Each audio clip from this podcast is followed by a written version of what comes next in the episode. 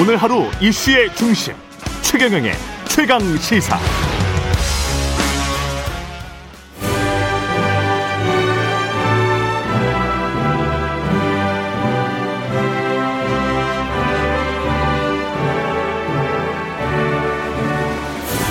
네, 전국의 가장 뜨거운 현안을 여야 의원 두 분과 이야기 나눠보는 최고 정치. 오늘도 여야 의원 두 분 나와 계십니다. 더불어민주당 강훈식 의원님 안녕하십니까? 네, 안녕하세요. 예, 국민의힘 송일종 의원님 안녕하십니까? 네, 안녕하셨습니까? 최경룡의 최강 시사 유튜브에 검색하시면 실시간 방송 보실 수 있습니다. 스마트폰 콩으로 보내시면 무료고요. 문자 참여는 짧은 문자 50원, 긴 문자 100원이들은 샵 9730 무료인 콩 어플 또는 유튜브에 의견 보내주시기 바랍니다.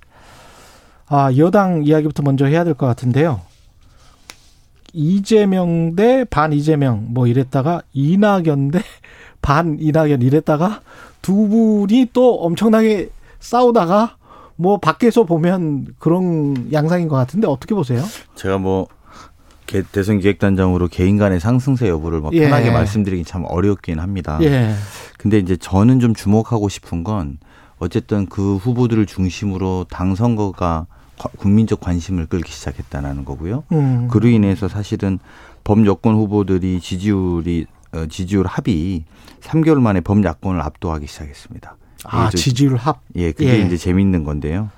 그래서 뭐, 어, 뭐 여론조사에 따르면 이제 범여의 합이 이제 50%를 넘었거든요. 아. 그리고 범야는 이제 44%까지 떨어졌어요. 예. 그래서 이제 결국은 이게 본격적으로 경선이 좀 더 더, 어, 경선 컨벤션 효과라고 하죠. 좀 예. 집중되고 이러면 이재명, 이낙연 후보의 정책 대결이 좀 더 더 선명해질 거라고 보고 있기 때문에 예. 이제부터는 어, 정책은 선명하게 좀 나올 겁니다. 여당에서. 근데 예. 아직은 야권 후보들은 뭐 뚜렷한 정책을 말하는 적은 없어요. 어. 어, 드러난 것도 없고 윤석열 후보나 또 뭐 최재형 후보나 기억나는 음. 정책이 없잖아요. 그래서 이제 이제부터는 좀 그렇게 좀더더 국민적 관심이 정책을 중심으로 아 미래가 이렇게 바뀌겠구나 하는 기대감으로 좀 모아질 거라고 저는 생각하고 있습니다. 지지율의 합이 지금 더 높아졌다. 이거는 뭐 고무적이다 이렇게 말씀을 하셨는데 어떻게 보십니까? 지금 이제 주도 경선 주도를 하고 있는 건 여당이지요. 예. 어, 그런데 지금 이게 그러면 계속 이 상태로 갈 것인가? 음. 이건 한번 지켜봐야 될 필요가 있을 것 같아요. 음. 지금 이 관심이 뭐냐면 네가티브를 통해서 지금 현재 지지율들이 상당히 와- 오고 가고 있는 거거든요. 예. 이제 이재명 지사의 밋밋한 선두의 유지가 계속 되지를 못하고 음. 어, 이 이낙연 후보 쪽에서의 아주 강한 그러한 여러 가지 이재명 지사의 취약점이 있잖아요. 쌍용과 애인 문제 아닙니까? 이제 이런 부분들이 이제 부- 이제 불거지고 공격을 하면서 이게 예. 흥미를 끌기 시작을 했는데 그것들이 네가티브가 중심이 돼서 이제 그 붐이 좀 일고 있는 거거든요. 음. 어, 이러한 것들은 비교적 끝에 가보면 굉장히 여당의 후유증이 많이 나오지요. 후유증이 남을 예, 것이다. 그래서 이것이 과연 어, 어떻게 될 것이냐. 음. 저는 여권의 속성상 예. 제가 볼 때는 이런 부분들은 굉장히 후유증이 커요. 옛날에 친박에 비박에 싸웠었고 또 진박의 간별사들 또 이게 나왔었고요. 그런 음. 여러 가지 경험치로 봤을 때 지금 여당도 어, 흥행을 일단 성공하는 건 맞습니다. 그렇지만 이게 네가티브가 굉장히 강화가 되면서 음. 앞으로 여당 발 어떤 이 정치적 환경이 만들어질지 모르지요. 그런데 야당은 저런 바람이 있으신 건데요. 예, 저희 저희는 바람일 그 뿐이다. 바람이죠. 왜냐하면 이게 어, 뭐 네거티브든 뭐든 간에 없었던 이야기가 나오는 게 아니에요. 이 네. 후보들이 공통점들이 다 지난번에 출마를 해본 사람입니다. 뭐 예, 그러네요. 도지사가 예. 되었던 아니면 뭐 어, 뭐 또는 총리로서 청문회에 거쳤던 예를 들면 또는 국민으로부터 시- 여러 번의 선택들을 받았던 분들이에요. 이게 지금 나오는 게 뭐 새로운 이슈나든지 새로운 내용들이 아니라서 음. 환기시키는 정도 수준이거든요. 그래서 조금 야당의 후보들을 우리가 검증하는 국면하고 좀 다른 국면이다. 야당은 다 새로운 내용들이 매일매일 나오고 있는 거잖아요. 예. 그래서 야당의 뭐 윤석열 후보도 뭐 장모권이라든지 뭐 부인권이라든지 이게 자꾸만 새로운 것들이 뭐 계속 나오는 반면에 여기는 이미 선거를 통해서 됐던 문제들을 예. 다시 한번 확인하는 수준이기 때문에 결정적으로 뭐 이게 회복 불가능한 관계로 가- 갈 거다 이렇게 보기에는 좀 과도한 측면이 있다. 저는 오히려 그런 것들은 좀 차분해. 그러니까 의뢰이 한번 겪어야 되는 누구나 후보라면 아 이제 이거 한번 나올 만한 거야라고 음. 오히려 저희 입장에서 보면 본선에 나올 걸 예선에 나오는 예방 접종 효과 아니냐, 선험적인 경험의 효과 아니냐. 그래서 저는 또 이후에 본선에서는 이 말 하기도 어려워질 거거든요, 이제. 그래서 음. 그런 것들의 효과가 오히려 더 크다고 봅니다. 회복 불능의 아마- 단계로는 가지 않을 것이다. 아무래도 이제 우리 강 의원님은 대선 기획단을 맡고 계시니까 이제 예. 저렇게 가기를 원하지요 여당은.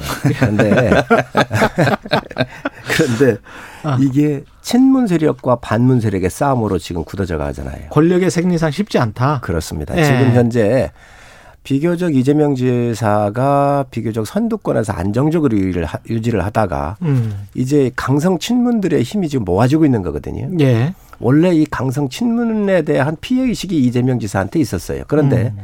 이 친문 세력들이 비교적 힘을 못 썼는데 이게 이낙연 지사 중심으로 좀 모여지잖아요. 예. 모여지면서 힘이 생기니까 이낙연 지사에 대한 공격력이 강화가 되는 것이죠. 음. 그래서 이 친문과 비, 강성 친문과 비문과의 싸움이기 때문에 이거는 굉장히 심각한 내전으로 갈 수밖에 없어요. 그래서 네. 이러한 이러한 부분에서 봤었을 때 음. 지금 여권에서의 이 대권을 향한 주자의 선정에 있어서 어떤 상황으로 변질될지 모릅니다.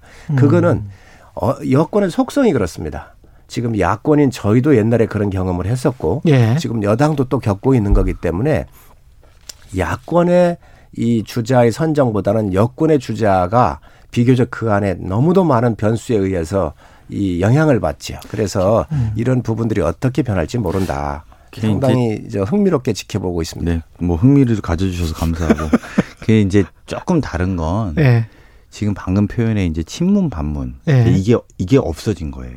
이게 왜 음. 그러냐면 대통령의 지지율이 40%를 넘고 있어요. 예. 그래서 여기서 반문한다는 거는 이 여당 내에서의 지지율을 사실상 포기하고 가야 되는 상황입니다. 자해행위네요. 그렇죠. 예. 그렇죠. 왜냐하면 국민으로부터 음. 40%의 지지율을 받고 있는 지금 대통령인데 여당에서는 훨씬 지지율이 높을 거 아닙니까? 그렇겠습니다. 그래서 예. 친문 반문의 구도를 이 문제를 해석하면 제가 볼 때는 어, 제가 오히려 더그 해석이 제대로 안 될 수밖에 없다. 음. 그러니까 즉 이번 대선의 특징이기도 하죠. 우리 당 여당의 경선의 특징이 보통은 어, 정권 말의 대통령과 차별화 전략 또는 심지어는 손절까지도 했던 거 아닙니까? 대통령을 예. 탈당해라 뭐 이런 것들이 어, 차기 대통령 주자의 중요한 구호였다면 음.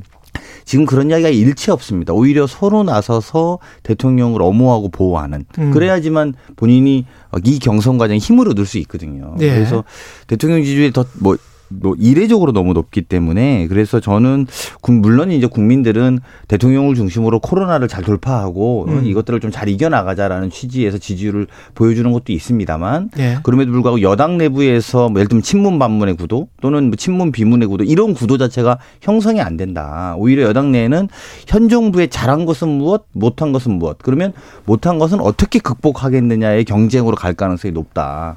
그래서 조금 해석은 좀 달리 보는 게 전 옳은 것 아 닌가 이런 그 생각이 듭니다. 대통령 대통령의 예. 지지율이 있기 때문에 예. 대통령을 비난을 못하지요. 그러나 그 안에 있는 친문 전선과 반문 정선, 특히 친문 정서, 친문의 정서를 갖고 있는 사람들이 권력을 다시 만들어야 되겠다. 놓을 수 없다라고는 아주 절박함이 있거든요.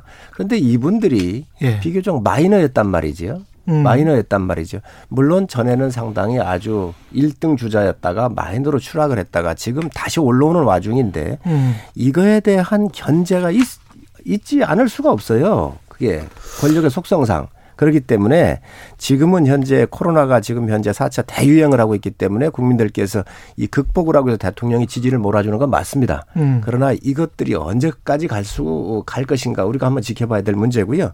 적통 논란 같은 경우도 지금 비슷한 맥락에서 나오는 겁니까? 혹시? 그렇습니다. 뭐 그렇게 봐야죠. 누, 내가 내가 소위 말하는 적자다 민주당에 예. 이런 이야기는 어, 큰 틀에서 보면 지지자들에게 문재인 정부 또는 그 이전에 우리 민주정부들 김대중, 노무현, 네. 문재인으로 예를 들면 민주정부 사기라고 표현하는데 예. 그 당내에서 그런 정부를 이어나갈 수 있는 것을 내가 더 잘할 수 있다라고 이제 쟁점들을 만들어내려고 하고 있는 거예요. 그래서 네.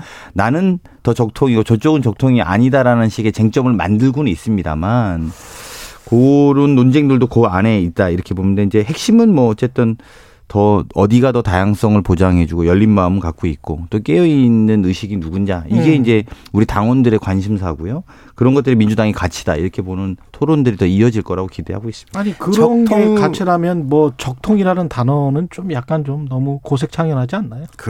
예. 이, 이 적통을 쓴다는 것 자체가 불리하다는 것이지요. 예. 그렇지 않습니까? 지금 자기가 선두에 음. 완벽한 1위로서의 등극을 하고 있다고 한다면 적통을 굳이 이야기하겠어요. 뭐로 얘기를 하겠어요? 1등은 지금 현재 비문에 이낙연 저, 저 이재명 지사가 1등을 하고 있잖아요. 음. 그러다가 보니까 지금 현재 이 친문들이 거기에 적통농제 적통농제 논쟁을 지금 부- 불붙고 있는 것이죠. 이 예. 적통이라고 하는 게 참 그 아주 원시적인 이야기지요. 예. 지금 권력은요. 예, 권력은. 예. 자기 능력으로 하는 거예요. 음. 그리고 새로운 권력의 탄생은 본인의 목들이에요. 음. 그런데 얼마나 부족하면 내가 누구누구한테 지금 대통령 지지율이 높으니까 내가 누구의 적자라고 얘기한다는 것 자체가 이게 원시적인 겁니다. 그렇기 때문에 아마 지금 이 적통 논쟁까지 붙는 걸 봐서 그만큼 치열한 여권의 지금 현재 상황을 말해주고 있다고 말씀드립니다. 강호님. 예. 아니 뭐 저는 저렇게 우리 당이 적통 논쟁에 우리 야당 의원님이 관심이 있는지 몰랐습니다만 예. 노- 갑자기 노회찬 의원님이 생각나면서 예. 외계인이 침략하면 일본하고도 손잡는다는데 아. 그, 그 저렇게까지 야당에서 야박하게 말씀하시니 우리 당은 똘똘 뭉치겠다는 생각은 듭니다. 너무 걱정 안 하셔도 됩니다. 예. 경선은 지금 연기는 거의 확실한 것 같고요. 네, 오늘 예. 오전에 예. 오늘 오전에 그 최고위원회에서 논의하고 아마 당무위원회 에 올려서 결정할 것 같고요. 시기까지 결정이 됩니까? 그 경선 연기를 일정까지? 얼마나 할 것인지 예. 그 시기가 쟁점이겠죠 아무래도. 예. 어느 정도로 예상하세요? 그건 제가 말씀하기가 좀 쉽지 않을 것 같고 예. 그 다만 이제 현재의 코로나 상황에 따른 위급성 시급성에 대한 판단이니까요. 예. 그래서 이게 물론 뭐 연기한다고 또 나아진다는 보장이 또 없어요. 음. 또 그래서 또 그, 그런 것들도 고민일 거고요.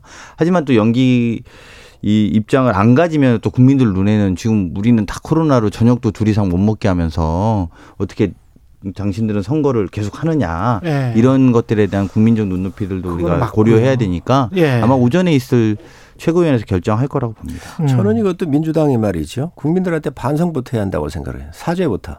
왜 그러냐면 집값을 다 올려놔 가지고 2030, 40들 말이죠. 꿈을 다 짓밟아 버렸어요. 음. 집 하나 사는 게 이제 아주 뭐 요만해졌잖아요. 예. 자, 그런데 이제는 백신을 제때 구하지 못해서 지금 현재 이 경선까지 연기를 하게 되잖아요. 그러면 백신은 어떻게 했어요? CEO, 모더나 CEO하고 대통령께서 통화해서 2, 4분기 다 들어온다 그랬거든요.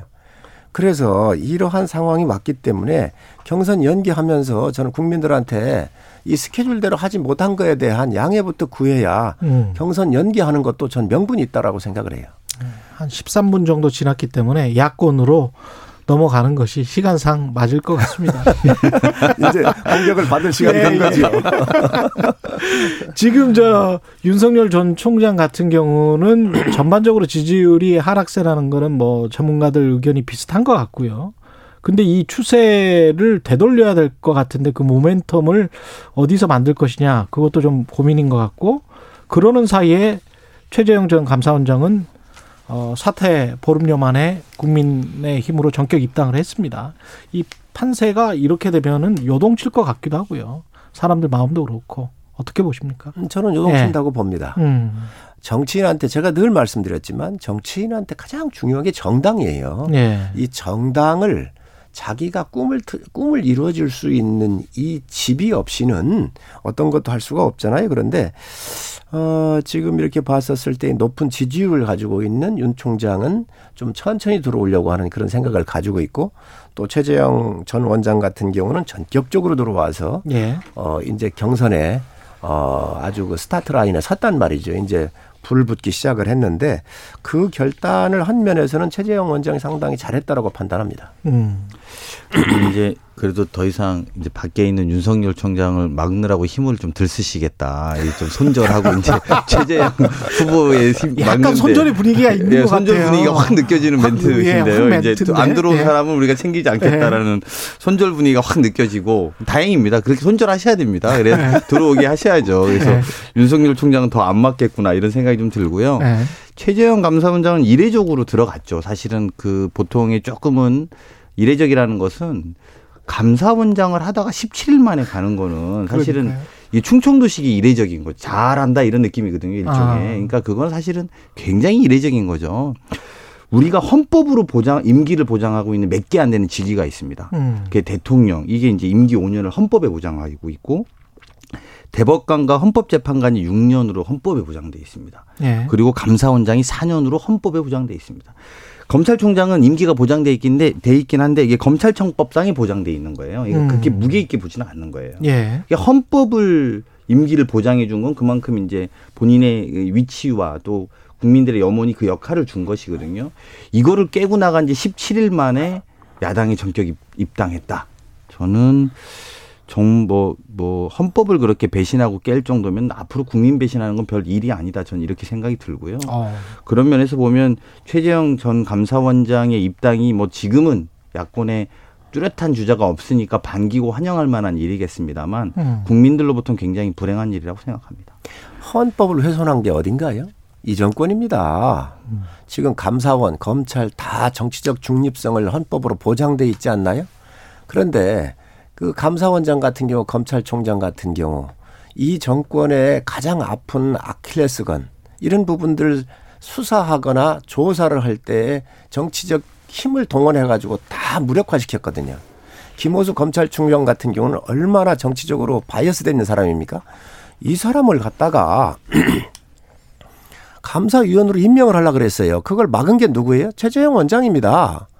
월성 원전 같은 경우 이 정권에서 가장 아픈 부분이에요. 그 공무원이 주말에 들어가 가지고 444건의 문서를 다 파기하는데 이러한 범죄 행위를 하는데 이거를 막으려고 했던 게 이 정권 아닙니까?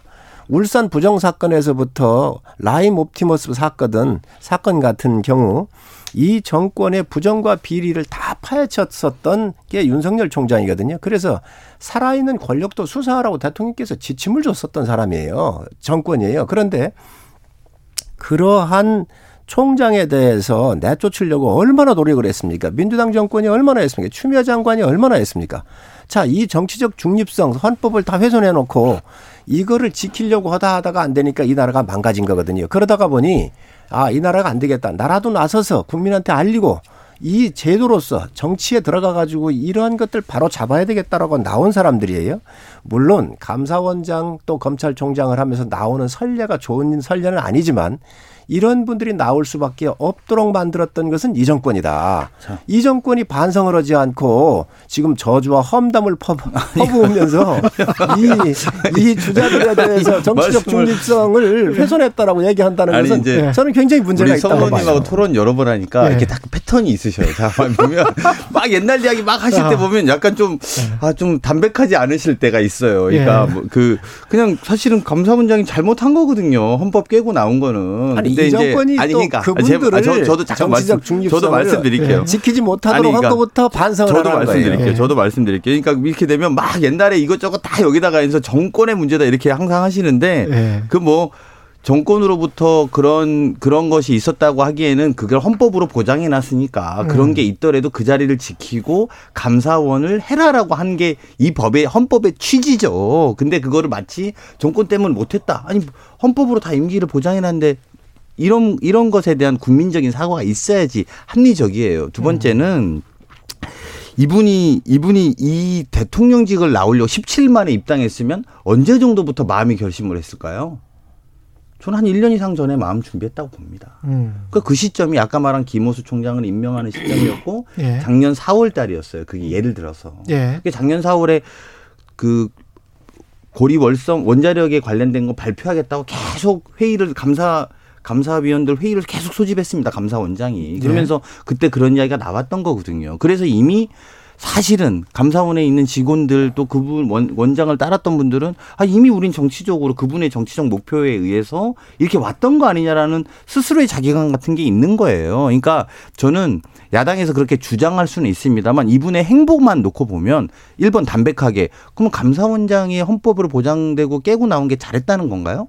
잘못하신 거잖아요. 그러면 사과해야죠. 제가 헌법을 이래저래 어겼습니다. 그럼 뭐 탄압했다라는 건 정치적 주장이니까 그거는 주장하실 수는 있다고 봐요. 근데 그거가 저는 문제가 아니라 대통령이 되겠다는 분인데 헌법을 깨고 나왔어. 근데 아무런 사과가 없어. 그럼 국민들을 나중에 배신하는 것도 아무렇지도 않게 하실 분이에요. 그러니까 그런 면에서 잘못됐다고 지적을 하면 뭐 그건 잘못된 겁니다. 음. 앞으로 하지만 제가 국민을 바- 배반하지는 않겠습니다. 배신하지는 않겠습니다. 이렇게 이야기하는 게 순리고 그리고 나서 정치인으로 평가받겠다. 이렇게 말씀하시는 게 제가 볼 땐 도리다. 그렇지 않으면 아무리 뭐라고 해도 뭐 정권의 탄압 뭐 이렇게 뭐 롭티머스 라임 뭐 오늘 한참 이야기하셨는데 그게 막 와닿지는 않아요. 제가 볼 때는 객관적으로. 여당 의원에서 안- 와닿질 않는 것이고요. 국민들은 와닿을 거예요. 왜 그러냐면 예. 이러한 분들이 나가지 않도록 관리를 여당이 했어야 돼요. 그렇잖아요. 이 정권에서 얼마나 칭송을 많이 했습니까? 윤석열 청장 임명할 때, 그리, 임명할 때, 그리고 최재형 감사원장 임명할 때 이 정권이 입이 침이 마르도록 정말 칭찬을 많이 했거든요. 그런 분들 모셔다가 이 정권의 아픈 부분을 손대니까 올바로 국가를 위해서 일을 하니까 탄압하고 이분들 못 살게 한 거예요. 그래서 우선 여당이 이분들 이제 지- 대권 주자기 때문에 비난을 하는데 비난을 하기 전에 여당의 잘못부터 고해성사를 하고 그리고 나서 이분들을 어 저는 비난하는 게 맞다고 생각해요. 비난할 수 있습니다. 비난할 수 서로 있습니다. 사과하라. 예, 그렇다면 짧게- 그렇기, 짧게만 때문에, 하나만. 그렇기 때문에 예. 여당 자체가 먼저 잘못했었던 과, 이 정권의 그, 네. 저 잘못된 부분부터 반성을 하고 저는 비난을 이제 하십시오. 조금 있으면 최재형 감사원장이 국민의힘 내부에서 대선 주자끼리 견제 목소리 나올 거예요. 예. 그럼 이제 또 탈당하셔야죠. 그런 견제도 못 받아들이실 거예요. 저런 논리로라면. 아. 그 내부에서도 비판하는 목소리가 정치적인 건 훨씬 더 강할 거예요. 음. 그러니까 저는 그 예를 들면 홍준표 대표님이나 이런 분들 가만히 안 있을 겁니다. 저희 지지율이 그냥 넘어가게 가만히 두지 않을 텐데 이제 그때 뭐라고 하는지 이제 보자고요. 제가 볼 때 그 그런 상황들이 돼도 탈당 안 하시 탈당하시면은 이제 할 말이 별로 없게 되겠죠. 전 지켜봐야 돼. 지켜 한번 보시면서 이야기하면 될 거라고. 또 여당의 바람이 인 거지. 근데 야당의 바람도 있고. 또 다른 인물이 있는데 김종인 전 비대위원장이 최재형 전 원장은 뭐 막연하고 윤석열 전 총장은 비전이 없다. 어, 둘 다 박하게 평가를 하면서 그러나 김동연 전 경제부총리는 게임 체인저가 될 수 있다. 판을 바꿀 수도 있다. 이건 뭘까요? 김동연 전 부총리는 야권 인사일까요? 야권에서 대통령 선거에 나온다는 이야기일까요? 이게 무슨 이야기일까요? 우리 예. 어전 비대위원장이신 김종인 비대위원장님은 이제 돌아가면서 칭찬하시고 돌아가시면서 한 단계씩 이렇게 조금 조정을 하시는 것 같아요. 예. 그렇기 때문에 그 정치적인 수를 저희가 알아볼 수는 없지만 음. 일단 큰 틀에서 보면 야권판 전체를 놓고 여러 후보들을 이렇게 저울질을 하면서 큰 아. 그림을 그리시는 거 아닌가 저는 예. 그리 보고 있습니다. 또 윤석열 총장 같은 경우는 입당하지 말고 외부에 좀 있었으면 좋겠다 이런 말씀을 하셨거든요. 전뭐 그것도 그렇게 나쁘지 않다고 생각을 해요. 단 음. 윤석열 총장이 일정한 지지율을 유지하고 있다고 한다면 예. 어 이제 저희의 그 당의 자체적인 후보가 나오고 그 이후에 뭐 12월이 됐든 1월이 됐든 음. 단위로 하는 것도 국민의 이목을 집중시키고 또 검증이라든가 여러 가지 비전을 비교해 볼 수 있는 기회를 국민들한테 부여한다는 의미에서 보면 그렇게 나쁘지 않은 방법이다라고 저는 생각을 하고 있습니다. 예비 사위라고 과거에는 말씀을 하셨는데 음.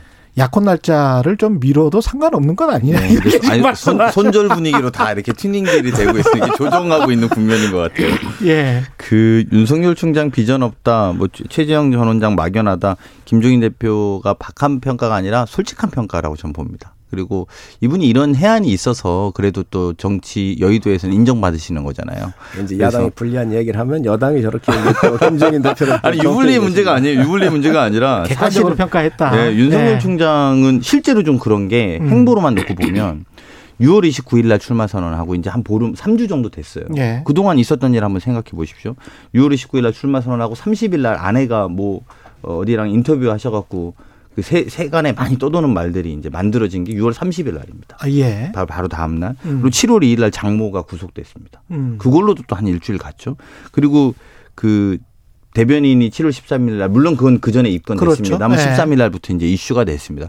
사실은 지난 한 3주간 보여준 것은 굉장히 뭐 비전이나 이런 게 없다라고 하는 김종인 비대위원장 말이 정확하게 맞는 비전을 본 적이 없잖아요. 저희가 음. 이런 방금 말한 가십성 또는 뭐 본인에 대한 검증 이런 것들만 계속 떠돌고 다니지 아, 처음에는 공정이라고 해서 저희가 국민들이 나름대로 지지해 준 거 아닙니까? 예. 총장은 되게 공정할 거야라고 했는데 뭐 여기 또 하나 빠져 있습니다만 뭐그 안에 인터뷰 또 장모의 구속 그다음에 지금은 그 박사학위까지도 뭐 사실상 어 결과가 좋지 않을 걸로 예측되고 있잖아요. 음. 근데 그런 것들이 쭉 들고 뭐 측근의 수사 이런 걸 보면 별로 공정하진 않고 또 공정의 메시지도 기억나는 게 없다. 저는 음. 이렇게 보면 그렇게 비전이 없다라고 말한 김종인 비대위원장이 박한 평가냐 아니면 솔직하고 냉정한 평가 아니냐 이렇게 보는 게 맞다. 저는 이렇게 생각이 듭니다. 야권 후보들의 비전은 아직은 나올 단계가 아니지요. 왜 그러냐면 여권에 지금 현재 경선이 진행되고 있고 또 야권은 스케줄대로 있습니다. 저희는 11월 정도에 가가지고 후보를 선정을 할 거기 때문에 음. 지금은 철, 출마를 선언을 하고 그분들이 정치 일정대로 소요 어저 저 진행을 하고 있는 것들이 이, 이 진행을 하고 있는 거잖아요. 그렇기 때문에 야권 후보들의 비전이나 또 정책을 내놓는 것은 아마 각각 후보들이 가지는 정치 일정에 달려 있다고 생각을 합니다. 지금 윤석열 총장 여러 가지 비난을 하는데 워낙 독주를 하고 1등 후보로서 있었기 때문에 많은 공격을 받을 수밖에 없어요. 또 거기엔 뭐 여당이 아주 뭐 그냥 그 아주 집중적 포화를 지금 음, 받고 있잖아요. 그렇기 때문에 일시적인 그런 조정일 수도 있고요. 그러니까 좀 지켜보시죠. 지금 한 2분 정도 남았는데 이, 이거 하나는 좀 확실하게 해 주십시오. 김동연 전 부총리는 여권의 인사입니까? 야권의 인사입니까? 대선 출마 뭐 어쩌면은 이번 주 내에 할지도 모른다 이런 보도도 나왔는데 여에서 나오는 거예요? 야에서 나오는 거예요? 뭐 어디에서 나오는 거예요? 저는 예. 김동연 총리도 여권이 잘 길러놓으신 아주 훌륭한 인재를 야당한테 양자로 보내는 거지요. 저는 뭐 여권에 가가지고 지금 공간이 있겠습니까? 없습니다. 아. 그러나 야당은 충분한 공간이 있지요. 예. 그리고 이 정권이 소, 소득주도 성장을 하면서 얼마나 이 경제를 피폐를 시켜놨습니까? 음. 그거에 대해서 반기를 들으신 분이에요. 예. 그렇기 때문에 아마 여당에서는 안 갔으면 할 텐데 또 배신자 프레임을 씌워가지고 뭐 비난을 하시겠지만 제가 예. 봤었을 때는 김동연 부총리는 기본적으로 볼 때 성향으로 보나 예. 전 야권 인사가 맞다.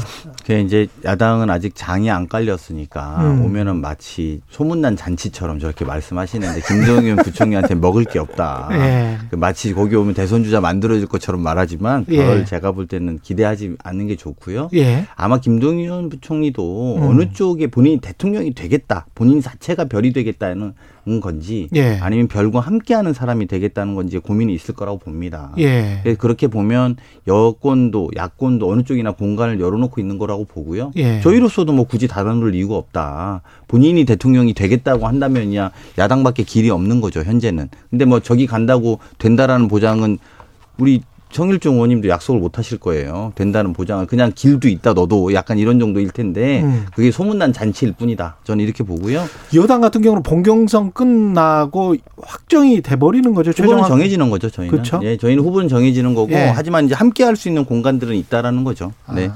여, 야권으로 오면은 강 의원님 그 저 험담이나 저주점 좀안 해주시기 바랍니다. 좋은 후보 잘 국가로 아니, 쓸저수 있도록. 험담은 저주 안 하는 사람이에요.